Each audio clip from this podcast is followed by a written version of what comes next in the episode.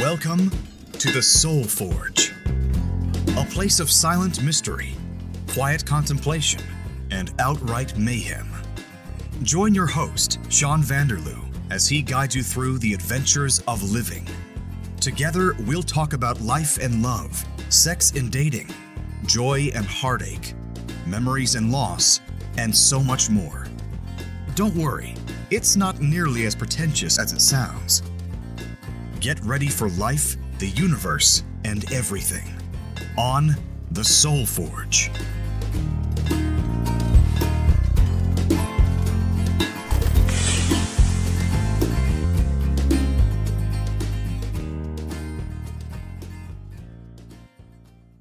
Hey everybody, welcome to the second episode of the Soul Forge podcast. Once again, I am your host, Sean Vanderloo. Now, in this episode, I figured what I should probably do is tell you a little bit about myself, who I am, what do I know, how am I qualified to even do a podcast based on helping us become the best version of ourselves. Well, I'll tell you what, I'm alive and I'm self-aware and I've been podcasting for years, so I think that makes me somewhat qualified. I'd like to share some hopes and dreams and goals with you folks and see what we can accomplish together. So let me tell you a little bit about myself.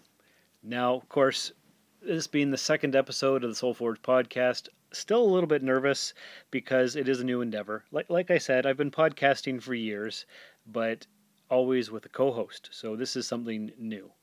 To begin with, I was born in September of seventy-six, so not too long from now, I will turn forty-one. The funny thing is, when I was a kid, I thought, wow, forty? That's old. And when I turned forty, it, it wasn't that big of a deal, actually. thirty was horrendous, and in future episodes, I'll tell you all about that. But forty, not, not too bad. I found it okay. So what else can I tell you about me? So born in seventy-six, uh, my parents split up when I was about five. I've got two younger brothers. Curtis was born in nineteen eighty, and Robin was born in nineteen eighty-six.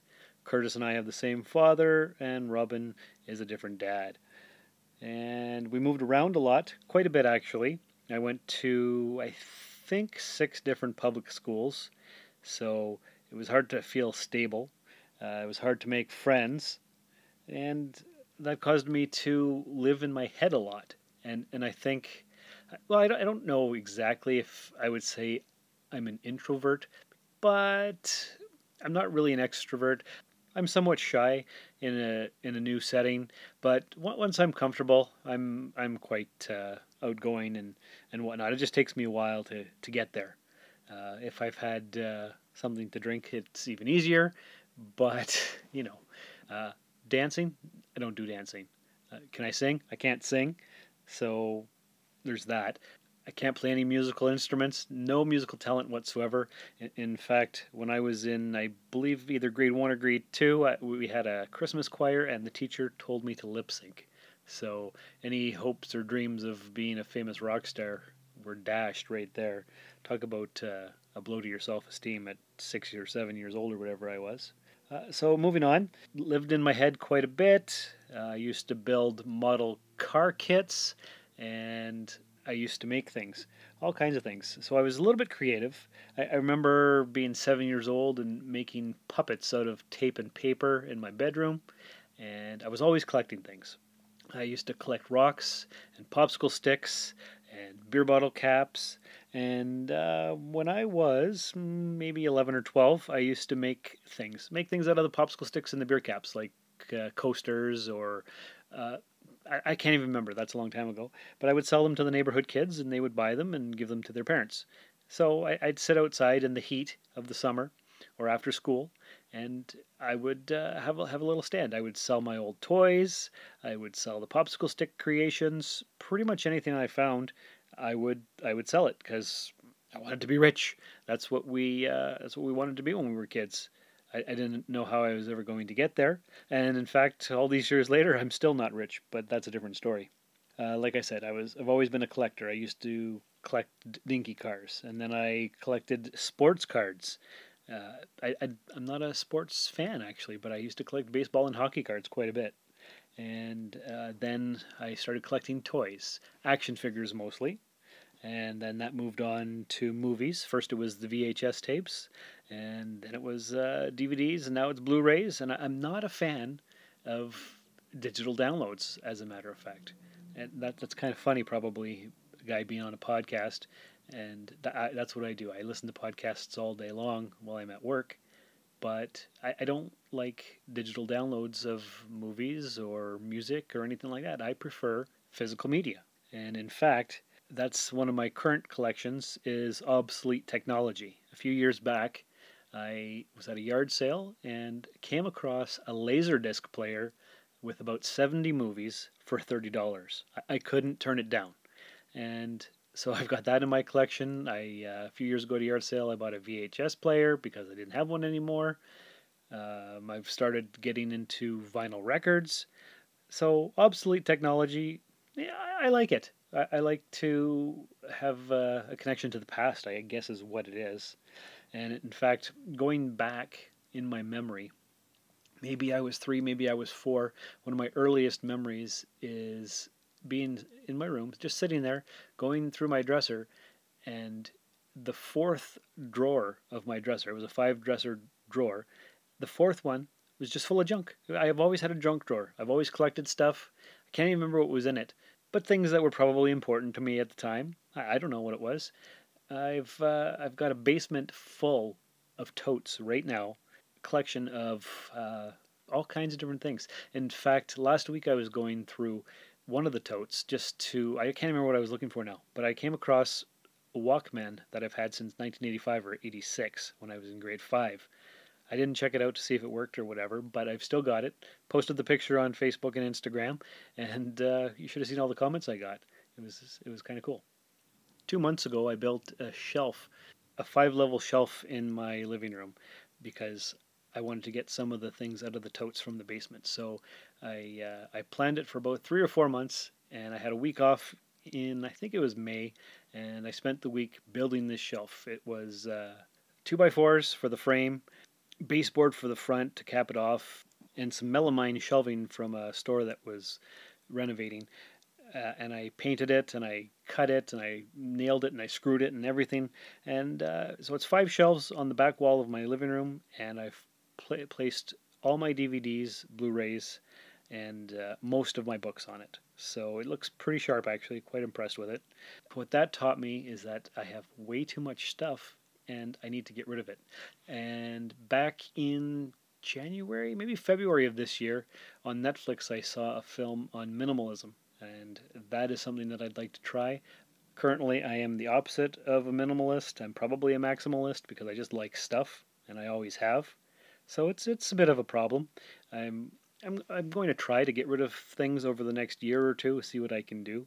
I've uh, I've cleaned out my closet of extra shirts that I haven't worn in years. I've I've had button-up shirts in there that I thought were really cool, that would be nice for going out, that I've had for at least ten or twelve years, and maybe have worn two or three times. So they, they've already gone. I've gotten rid of those. So that made me a little bit happy, but there's still way too many things in the basement. So that's uh, that's collections. Uh, girls. I've always liked girls. From the time I started school, kindergarten, the girl I had a crush on, her name was Adele. In grade one, there was a girl named Krista with black hair, and these are things that I remember. And I've always had crushes on girls. It's uh, it's led me to all kinds of random adventures, which I will get into on uh, future episodes. But yeah, I, I remember being five years old and having a crush on this Adele girl, and I said, and I told my mom, I said, "Mom, I just, I just really like her, and she won't even talk to me." And that, I guess that maybe, maybe that was my first heartbreak. I, I don't know, but uh, she was one of the cool kids, I suppose, if there were cool kids in, in kindergarten.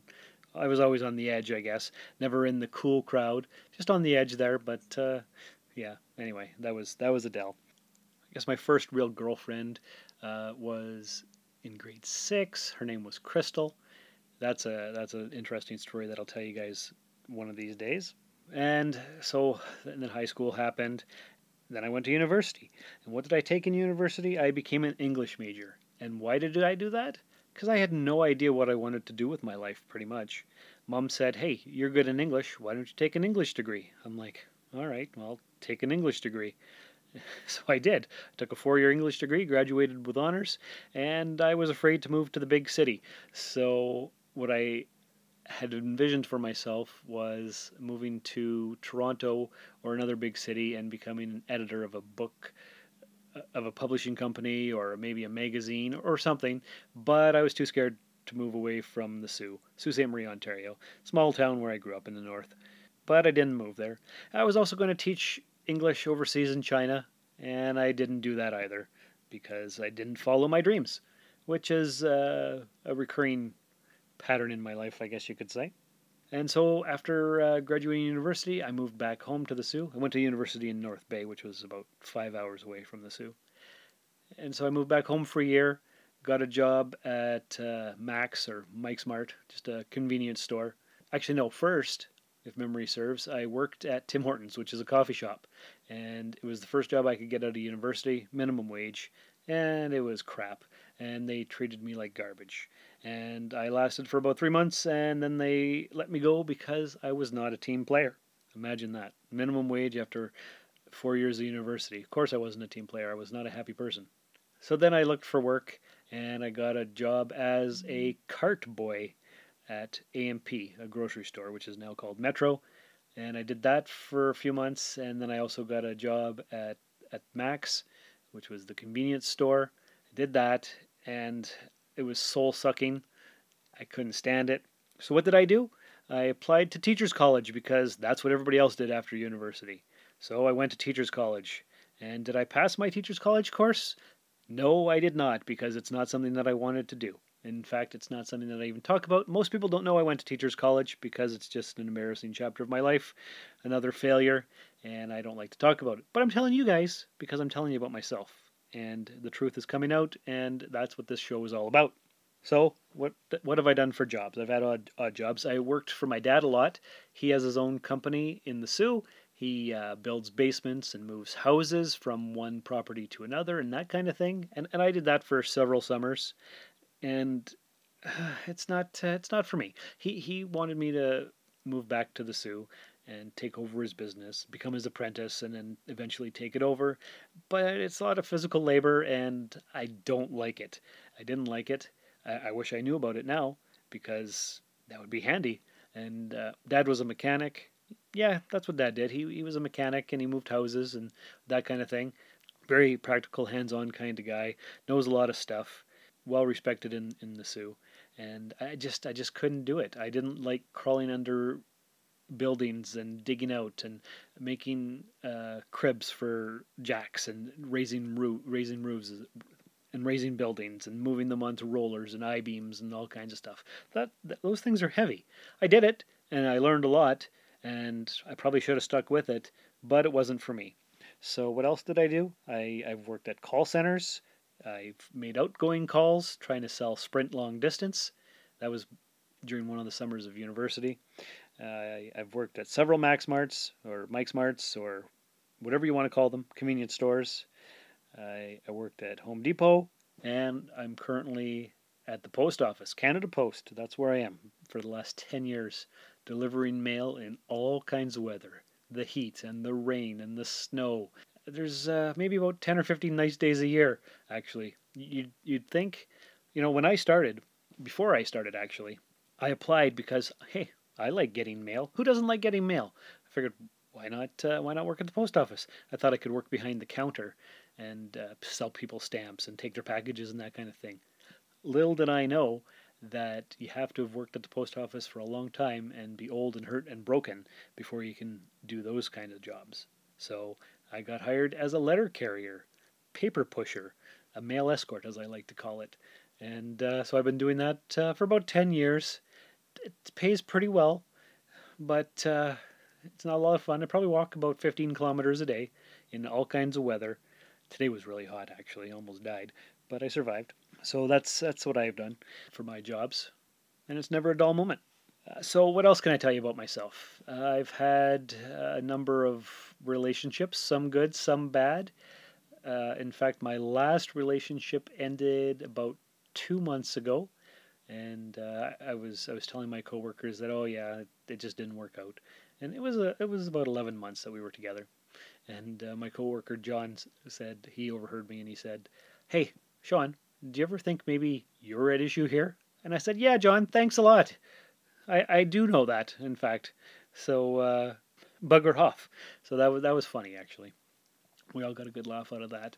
We all laugh at my pain, but it's all right. I'm I'm surviving, and that's part of the reason why I'm doing this podcast, to uh, to get these experiences out, to to share them with you guys, to hopefully uh, be relatable, and maybe you can learn something. Maybe maybe you can gain something. Maybe something can help you. Maybe you can help me. I don't know. We'll, we'll see how it goes. And that leads me to my last point. Podcasting as therapy. That's what this basically is. Okay, so I wrote down this last point, podcasting as therapy. I, I don't know if that's really what this is, but I've I've had the idea in my head for maybe maybe the last year and a half to do some kind of a podcast show about life and dating and experiences and whatnot. So that's that's what this is about. And that's what we'll be doing on future shows.